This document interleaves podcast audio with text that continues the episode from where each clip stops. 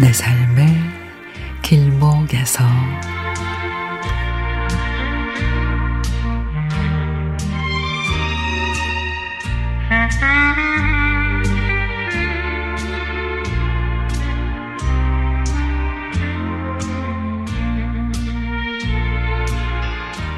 남편과 함께 건강 검진을 했습니다.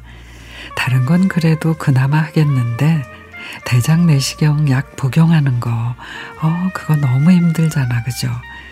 물론 개인차가 있겠지만 나는 너무 힘들어서 포기하고 싶었지만 그때마다 옆에서 남편이 지금 그만두면 몇 시간 고생한 거 말짱 도루묵이야. 다음에 또 다시 처음부터 시작해야 돼.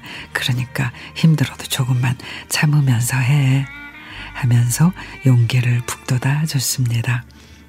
사실 뭐 남편인 들 쉬었겠어요?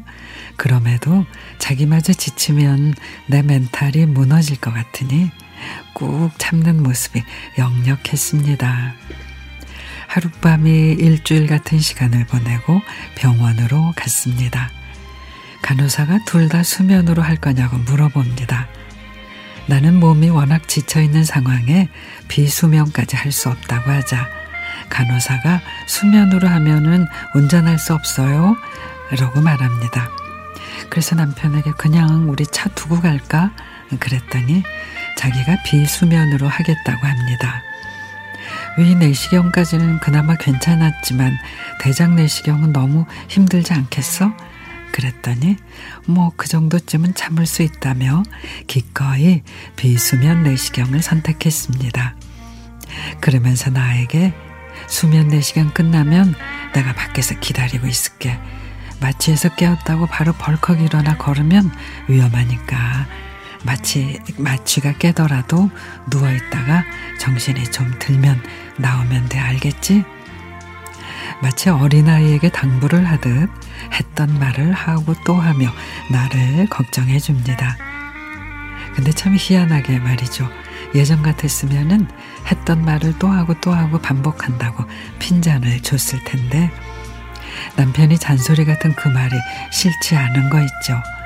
오히려 보호받고 있다는 느낌이 들어 안심이 됐습니다. 내시경을 마치고 나왔더니 남편이 조금만 더 쉬었다 가자며 내 손을 잡고 소파에 앉혔습니다. 나는 남편에게 당신은 안 힘들었어? 라고 물었더니 에이 뭐 그까짓 거 거뜬하지.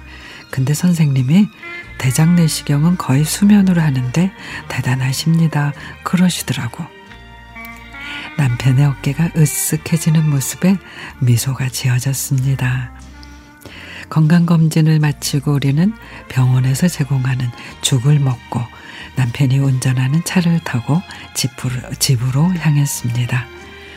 중년의 길목에서 역시 나를 생각해주는 사람은 남편뿐이라는 것을 새삼 느낄 수가 있었습니다. 운전하고 가는 남편의 옆모습이 톰 크루즈보다 더 멋있어 보이더라고요.